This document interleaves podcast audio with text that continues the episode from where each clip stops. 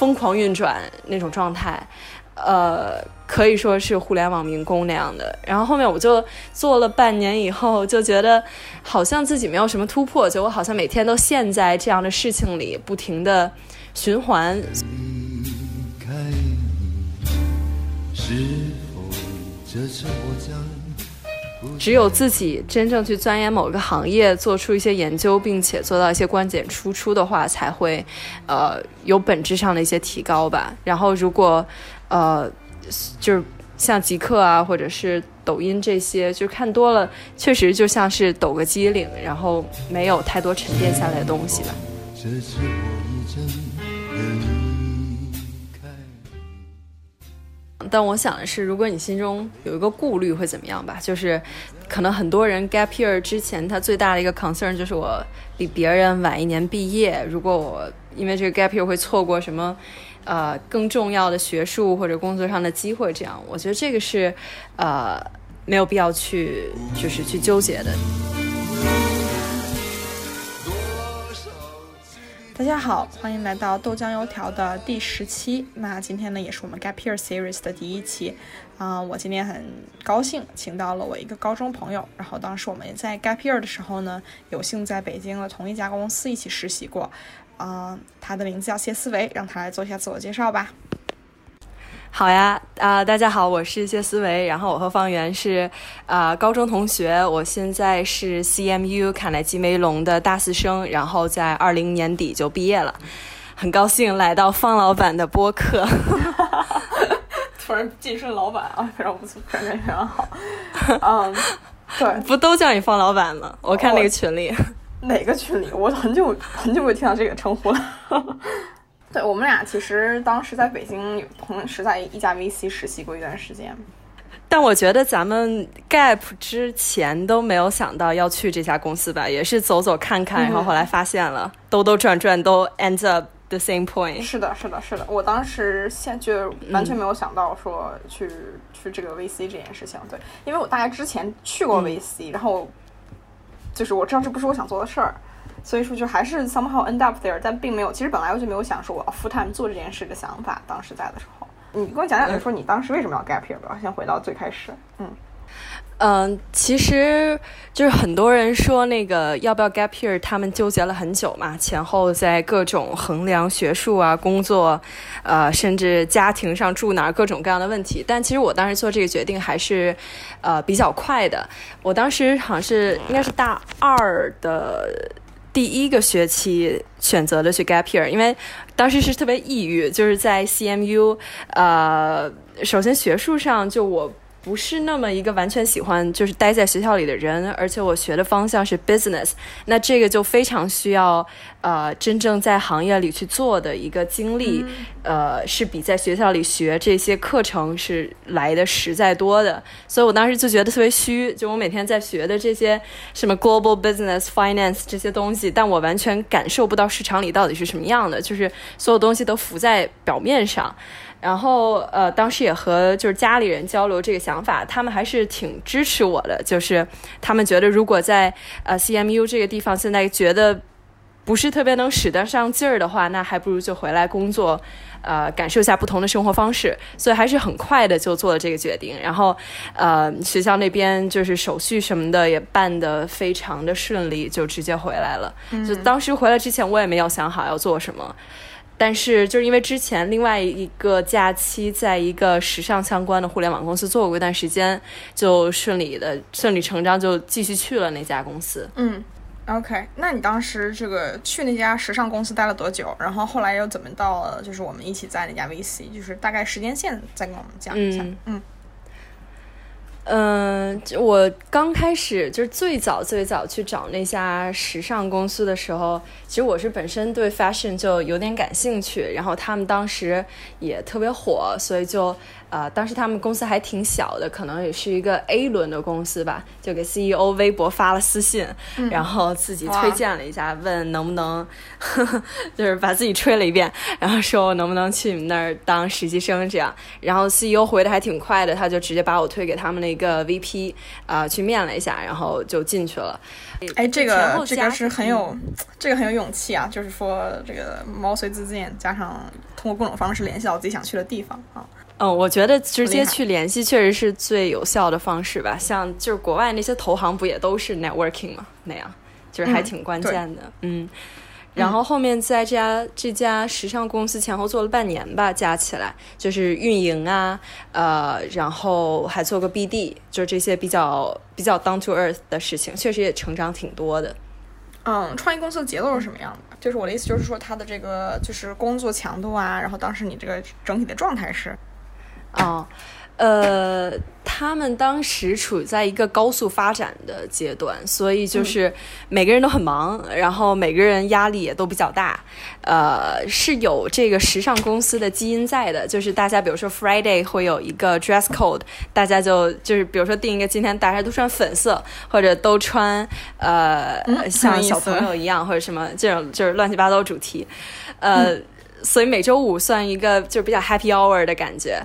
但是，就是随着公司的发展，这个这个传统就被取消了，因为大家都没有心思再去管这个事儿，这还挺搞笑的。就是他们真的，呃，做大了以后，不管是投资人给的压力、竞争对手给的压力，还是媒体给的压力，都是肉眼可见的。然后就是所有人都在疯狂运转。我当时负责的是 App 里面的。就是 App 下面有带个三四个 tab 嘛，我负责其中一个 tab 是专门啊卖衣服的，呃，就是每天在处理各种 Excel，处理各种的这个服装的呃版式啊，然后要上哪件不上哪件，然后再去分析销售活动之后的数据什么的，就是疯狂运转那种状态，呃。可以说是互联网民工那样的，然后后面我就做了半年以后，就觉得好像自己没有什么突破，就我好像每天都陷在这样的事情里，不停的循环，所以，嗯，也是机缘巧合，我当时有一个 CMU 的学长，他是在，呃，我们后面去的那家 VC 做过 full time，然后他就推荐我去这个。呃，VC 实习试一下，因为确实可以，呃，看到很多不一样的行业嘛。我其实跟你 track 差不多，就是我刚开始完全不想去投资行业的，但是后面就是也好像没有什么其他选择，就呃去这个面试了一下，然后后面呃感觉确实还是不错。嗯。明白。那你现在对，就是我觉得，就是我们去的亚 VC，毕竟是做很早期的这种一级市场投资嘛。就是你现在看来，对，就通过它，你对投资有什么了解？包括你现在想不想继续做投资呢？我现在确实就想在 VC 行业里多待一段时间，就是呃，尤其是往中后期走一走，因为早期，嗯，早期我觉得那个对于投资人来说，核心竞争力就是 social 能力吧。不知道你是怎么？看的，我非常同意，就是一个 information business。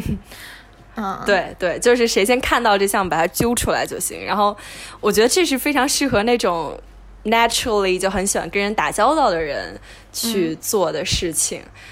咱们这届这个小伙伴里，就是确实能看到有些人，他真的就很擅长，就是跟谁都能混得很熟，然后可以把。呃，不管是有意的还是无意的，能把信息套出来，我觉得这是做早期投资人一个最大的优势。但是我觉得我可能不是那样完全性格的人，所以呃，还是想虽然还是想在投资这个行业里做吧，但是会想往后走一走，就是多呃做一些行业研究，多做一些这个呃 due diligence 或者把工作做得更深入的事情。嗯嗯，就是我我非常同意，我觉得就是做后期的 deal 的话。嗯，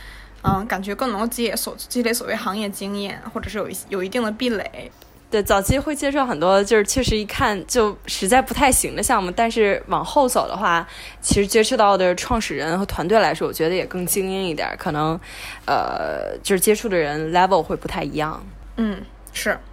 嗯，我也说下自己的情况吧。然后，就我当时是大三上了一半儿，gap 的，就是大三秋季学期之后 gap，是一九年的一月份。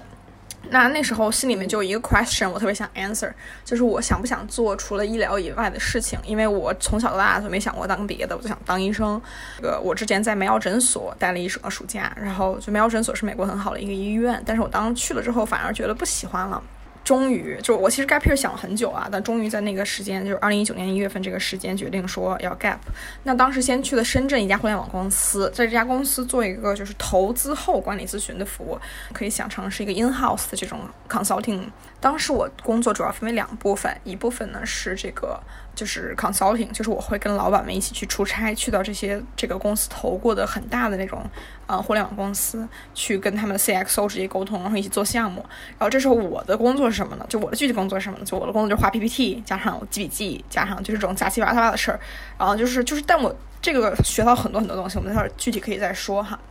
这是我的一半工作，那另外一半工作呢是，就是我当时在做一个类似于 PM 的状态，我们一起开发了一款小程序，然后呢，这个小程序我当时会就是做 PM 要做的事情，比如说你会搜集需求，然后你会看市面上有哪些已经有的产品，哪些功能是就是可以 可以用来借鉴的呀，然后这个。啊，包括说怎么样去设计第一版、第二版，然后画一些交互图，然后就是定一些这个大概的，就是使用流程，就是这样子一个内容，就类似于 PM 的工作。我觉得这两个工作回想起来，就是非常非常完美的这样一个组合，嗯，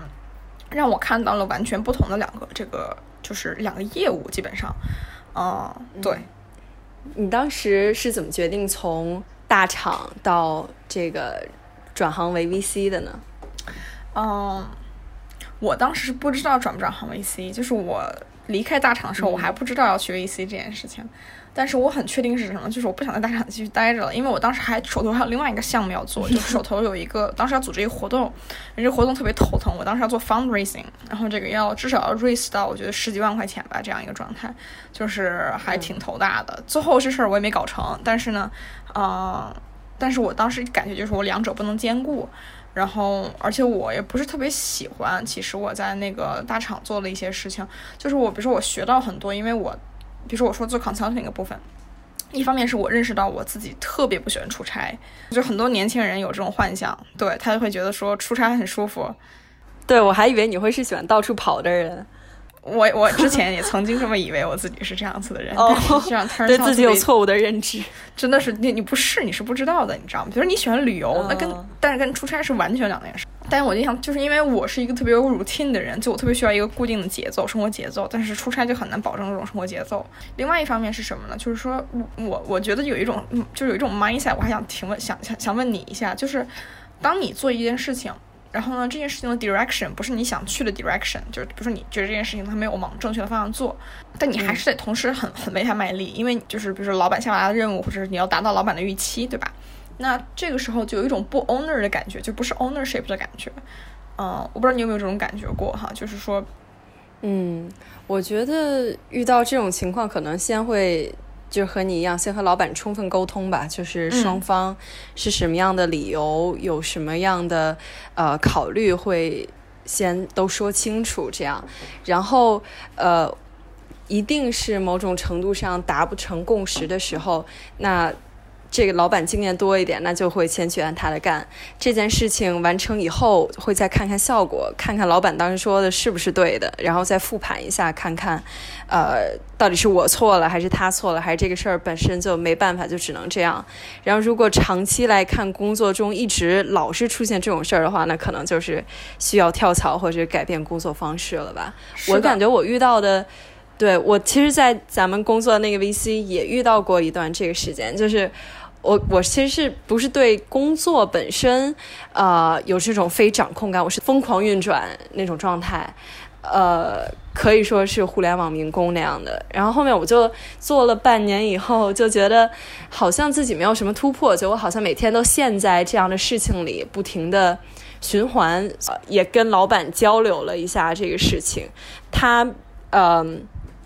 他其实他给的解决方案就是，比如说我们可以研究一个行业，做一些行业 research 什么的。呃，我当时也就是犹豫要不要在这个公司继续待下去了，所以我就是呃，在这个没有直接跟老板提辞职，这样我是先就是放了放啊这边和老板的交流，就是我先继续做着，然后另一边我有在。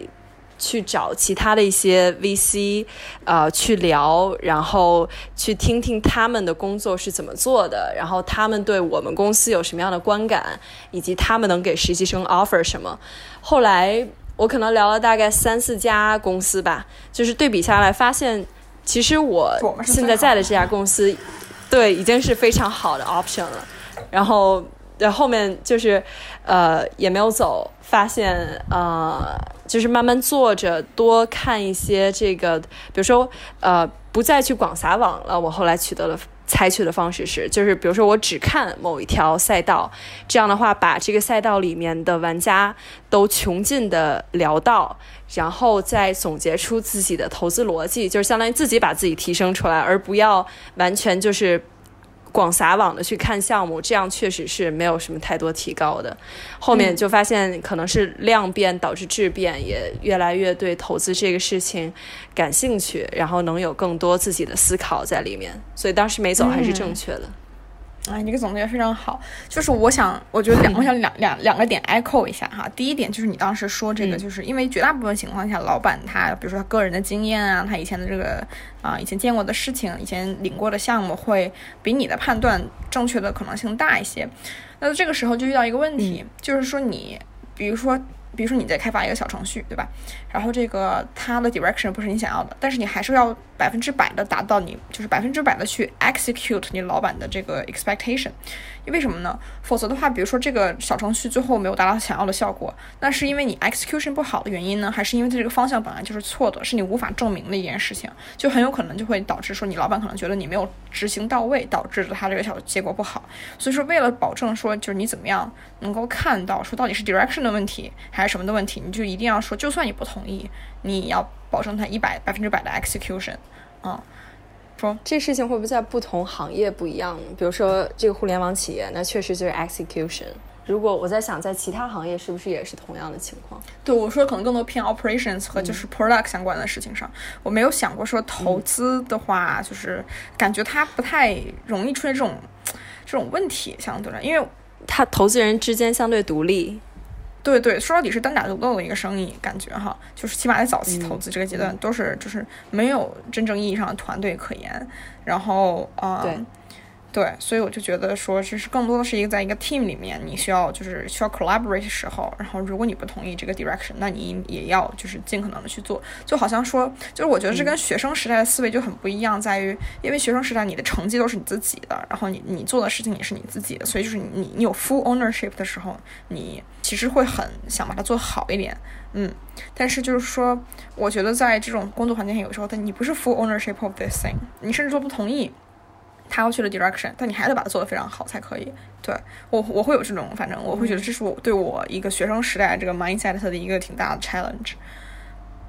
嗯，是吗？我反而跟你相反，我感觉学生时代的时候，有时候你就 pass 了某一个标准线，成绩线就 OK 了，就不会想把它做到 one hundred percent。如果 ninety percent 就是 A 的话，但是在工作里，好像这个标准是啊弹性的，所以你做到多好。都能有更好，那就想把它再 stretch 的更好一点。我好像跟你这方面是反着的，这可能是为什么就是厌学的原因吧。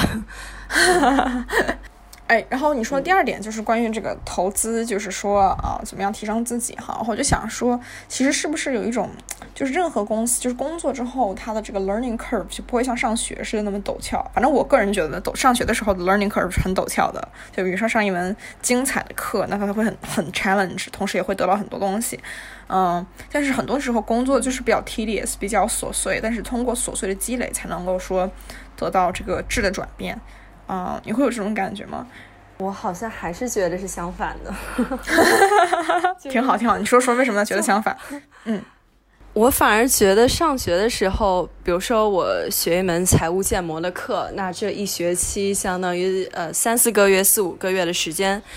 都在。就是老师首先讲的很慢嘛，他会一点一点拆开的揉碎了，慢慢悠悠的，可能上课还讲几个笑话的把这个事情给说完了。那我觉得我首先觉得上学的这个效率是非常低的，就尤其是听课，还不如自己去呃摸透一个东西的话来的会更快一点。尤其我现在就工作中发现，之前比如说。我学这个财务建模学了一学期，那网上有的人一篇文章就把它讲清楚了，或者网上有的人举了一个例子，我直接把他的例子套用在我正在分析的公司里，立刻就成立了。那就可以对比出来，上学其实是一个对于我来说是一个比较低效的事儿吧。这可能也和这个不同学科有关。就商科的话会虚一点，它那些啊、和比如说医疗和这个理工科相比，它那些 hardcore 的知识就是没有那么多，所以我感觉获得感没有那么强。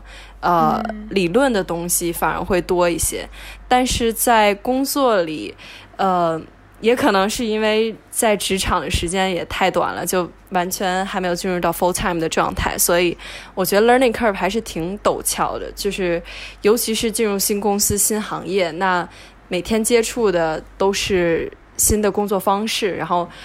见的人也会更多，可以从这个行业的 insider 里面去学到很多东西。这我觉得是，呃，对于我来说 learning curve 还是挺陡峭的。嗯，interesting。咱俩全是相反的。对对，确实相反，全是相反，特别有意思，我超喜欢。嗯我我觉得咱们可以聊一下，就因为咱们都在一个公司，会不会在这个公司上的感觉也是相反的？我的观感，我我现在想一下，就是我可能从来都对投资不感兴趣，就不是特别感兴趣吧。然后就是，嗯，嗯比如说就是很简单，比如说我去超级星星上课，然后我去这个我去用 Curology，Curology 是美国的一个护肤品牌，就是祛痘的一个品牌，做的特别好。然后包括我去这个乐乐茶买东西，我就觉得说，哎呀，就是我真希望我也有一天有这样一个事儿，就是能有这样一个优秀的产品。就你是超级新星的时候那种快乐，那种他那种优秀的这个健身方面的体验，就我觉得说，我希望我能创造出来类似的东西。对，这是我当时在这家 VC 的时候很，就是越发的明确的感受到自己的这个一个一个想想去的方向吧。嗯。嗯，所以我当时嗯在，就是你当时问我说咱俩体验是不是不一样，我就这种感觉。我觉得你是越来越喜欢，因为他越喜欢投资，而我是因为他就是我更加确定我不要再做这个事情。嗯，是我记得你之前有段时间也想过创业啊什么的，包括你自己也有一些创业的实践。嗯，对对，都凉凉了嘛。不是，就是你刚才说的那个，所有精英的人都到金融行业去了，我觉得这个也无可厚非，因为创业的失败几率太太大了，就百分之九十的人都会凉。但是如果你去到一个比较好的，不管是 consulting、accounting 还是金融行业的话，就是会有一个非常可预见的高收入，这个对于年轻人来说还是非常关键的。所以大家不去冒那个风险，呃，不就是不是所有人都是都是这个 Elon Musk，所以这个我觉得也是可以理解的，也是一个逻辑上通的事儿。嗯嗯。嗯嗯嗯，对我非常同意。嗯，啊，我记得你之前在那个那个呃写的提纲里还提到，就是有学弟学妹会想，就是 gap year 之后可能也无法解决焦虑。嗯，你会觉得自己之前，我起码我会觉得自己之前某个时间段是傻的，是让我现在的自己感到尴尬的。所以我觉得这就是一个在持续迷茫、持续成长的一个过程吧。就是你成长之后看过去自己，会觉得。那么傻，我觉得这是对的。就是 gap year 当然无法解决这个焦虑的问题。人在二十岁到甚至四十岁之间，可能都是一个持续焦虑的阶段吧。这是个好事儿，我觉得。嗯，我同意。我觉得就是，我觉得焦虑是常态了以后，就好像因为就我，反正我觉得我很对我来讲很明显的一件事就是我因为 K 十二，就是你从小学到高中毕业这段时间，就是很确定的 path，对吧？然后我们也都是走到这个 path 每一条正确的道路上，比如说我们去了最好的高中，去了最好的大学，然后就是每一条路都走得非常对。但突然有一天告诉你说未来没有这种直线的路了，然后你就我就慌了，反正我就说那我应该哪块下哪一步下面哪一步应该是最正确的路去走，但是就是实际上就是没有正确的路了，就是。你可能有相对更好的选择，但是没有所谓最正确的道路。然后这件事对我来讲，到现在我都觉得说，有时候会，我会下意识去找那种最安全、最好的路。嗯，嗯嗯，对，所以，嗯，所以就但是现在我接受一件事情，就是迷茫是常态，但是一不能因为你迷茫，你就不在手头，你就你就你就一定要停下来去寻找，就是不见得在是说你你不能随时迷茫都随时 gap 一下或者怎么样嘛，对吧？就是说。嗯，要要习惯它，并且在迷茫中继续往前走，继续做你应该做的事情。然后，呃，其实其实通过做事情的话，就会有突破，就会有说，呃，能帮你缓解一部分迷茫吧。在我看来，嗯嗯，特别同意，就是得不去不断去探索才可以。对，而且要认真探索。嗯，好，我看还有什么问题哈。嗯嗯，对你再跟我讲讲你回去上学吧。就是说这个你会，我当时很明显的感觉到我的 attention span 特别短，就是因为你反正在不管是在 VC 也好，还是在这个深圳也好，嗯，做的很多事情都是需要，比如说跟不同人对接，然后这种。呃，很多一大部分时间都是不需要像学习的时候做那种长期的专注。比如说我后来要写一个很大的一个 paper，那这时候我一整天就需要坐在门口，就坐在一个电脑前面，然后读这个很难懂的 paper，然后然后就把它总结出来，写成就是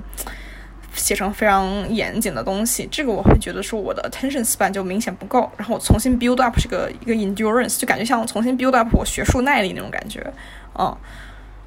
嗯嗯，确实，就是工作中随时这个微信，老板给你个活儿，客户跟你说一句话，或者同事说一句话，都要去处理。这个 attention span 确实是短了。然后上学的时候就要在那儿坐一个小时、两个小时，回家再做作业什么的。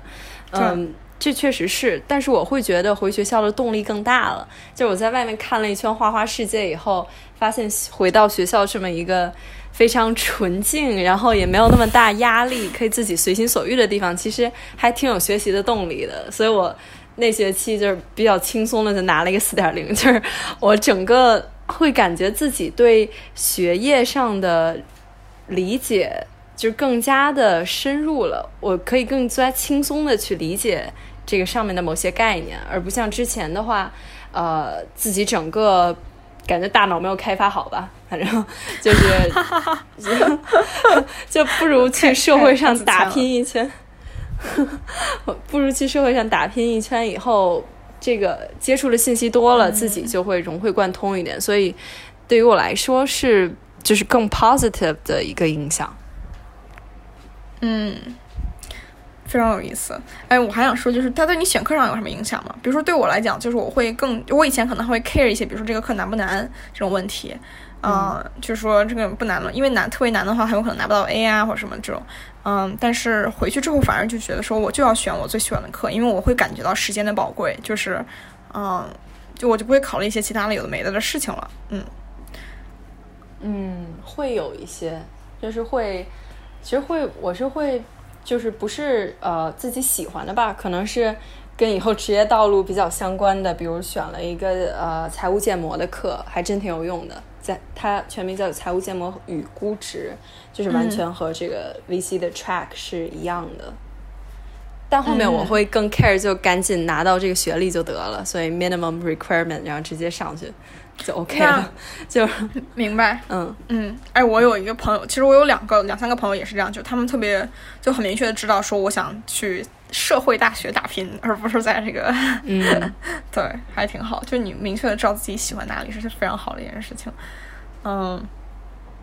对，我也我反正我也读不下去书了，就是让我再读两年，我估计我也不太行。就我不想读 masters，然后，嗯，你以后会考虑读 MBA 这种事情吗？我短期内应该不太会吧。要是去读的话，可能也在国内找一个什么长江商学院那种地方，或者是那个马云那种湖畔大学去搞一搞，感觉好社会啊！我的天，没有没有，挺好的。我我就特好奇，嗯，你为什么这么确定想回国？我觉得这个很多人有这个脑海里有这种回。疑惑，我我跟你讲一个事儿哈，就是，就是我最近也是很，就是就是在美国待久了，反而会更更 attach to 这个 Greater Asia 这种，就是东亚的这种 East Asia culture。就我前段时间看一个韩剧，特别无脑，但是就是就是刚期末考完那会儿，然后这个。全看完之后，我就特别怀念，就是他韩剧里面描述那种，就是人与人之间很，呃，很 subtle 的那种关系，就很微妙的那种关系。比如你喜欢一个人，你很多时候是很，不是像美国那种，然后我带你出去玩，然后我 let's go on a date 那种，就是非常非常 exuberant，非常就是很 all right spoken 的这种方式，都是很 subtle 的。比如说我给你买杯咖啡啊什么这种，就是我下班的时候等你一起回家，这种非常非常细节、很细腻的一些东西，然后我就特别怀念，好浪漫。一听方老板就是有经历的人。我靠，完全不是，完全不是，我是，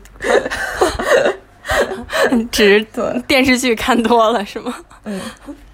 电视剧看多了，嗯继续是电视剧老老油条，对，呃都是 YY 都是 YY 出来的。但是就是看看那个韩剧，我就觉得说就是就有一种自己不 fit in 美国主流 culture 的感觉。啊、这个在我有些同学身上会有，有些同学身上就没有。就我有一些朋友，他特别 fit in 这个美国 pop culture，然后他很喜欢嗯这个，对，但我就没有这种情怀。其实，我也是，我同意你说的，确实这个，毕竟经过了小二十年的在国内的这个呃文化的熏陶吧，我觉得这个根还是在国内的，就是不管再怎么样欧美化。可能我们就是最心底里受到那个教育和认为这个行事方式到底怎么样是正确的，还是受到国内的影响。我当时其实出国之前就已经挺确定，我还是想以后回国发展，因为我觉得，呃，我在国内的这个可能竞争优势是最大的，就是在美国，首先你要用。对，这就是用外语跟母语的人去比拼，然后他们的那种就是 social 啊，或者是呃其他的这个工作之外的一些软实力来说，就是没法儿做到跟这个本地人一样，或者比他们更好。所以，如果我能把国外的那些经验带回国内，然后在一个我最熟悉，包括现在国内很多这但我觉得绝大部分人不想回国，很大一部分原因是就是他会想到政治体制的问题，就包括比如说 censorship，然后你没有办法自由的看 YouTube，然后这个很多相关的问题吧。对，就是另外我想补充一点，你刚才说，呃，大家想留在美国的一个重要原因是他这个言论自由，然后社会规章、创新创业的这个步骤非常清晰。呃，我是 CMU 的嘛，我有很多同学，他们留在美国的原因是确实。呃，在那边工作机会多，工资高，因为大家都是码农，所以很多人都去了湾区，去 Google、去 LinkedIn 做码农。那这个环境在国内就是没有的，他们在那边能过比较舒适的生活，有比较高的收入，这个是我那边同学挺多的一个选择。嗯，的确是非常有吸引力。就是国外的做码农的薪资跟国内，包括他的这个生活环境，那真的是没法比。是的，嗯对，没法比。嗯，对。嗯，也得看你想做什么吧，说到底是吧？还对，还有好多人去纽约做这个金融方向的。对，那也是没法比，除非你去香港或者新加坡，都没有办法跟纽约这种金融环境相比。是的。嗯，那最后一个问题哈，我看时间也差不多了，就是你对现在在纠结说要不要 gap 的人有没有什么建议吗？嗯要不你先说吧，我还没想好有什么建议。我觉得就是如果你有一个 question in mind，嗯，然后你，比如说我当时的 question 就是我要不要学医去当医生这件事情，对吧？这有一个很 specific 的 question，那我觉得是完全可以，就是为了去 answer 这个 question 去探索一下的。嗯，但其他的话我不太好说，然后一定要让自己的生活比较过得比较变得比较充实。就我这一年去了好多国家，然后就是 random 的事情去了不同的国家，然后很有意思。嗯，然后而且我还重新捡起来花花样滑冰，就我小时候学过，但是我很久没有滑过了。然后我就重新 pick up 了一个 hobby，、然后我觉得这特别幸福。所以我就觉得说，如果你就是我我给大家听的人哈，如果你现在要 gap，然后你除了上班以外，我也建议你去 pick up 一个 hobby，比如说你去弹尤克里里，你去画画，然后你去干什么，就做一件你一直想做，但是没有时间去做的事情，那你就 gap year 这个时间正好是培养这个事情的机会。嗯，嗯，有道理。我可能会说，嗯，你说的是如果心里有一个问题会怎么样？但我想的是，如果你心中有一个顾虑会怎么样吧？就是可能很多人 gap year 之前，他最大的一个 concern 就是我比别人晚一年毕业，如果我因为这个 gap year 会错过什么。呃，更重要的学术或者工作上的机会，这样我觉得这个是呃没有必要去就是去纠结的。其实早一年毕业、晚一年毕业都是差不多的。然后啊、呃现在眼里的这些阻碍，可能呃到时候在你 gap year 之后，都会变成就是一个微不足道的事情。所以啊、呃想去 gap 就去 gap 吧，就跟着感觉走。非常对，嗯。嗯，感谢大家收听这一期的豆浆油条，然后也非常谢谢我们的好朋友谢思维。谢谢方老板。啊、以后还要来我们这里做客哈。好呀，希望我们可以以后线下见面。嗯，一定要线下见面了。我这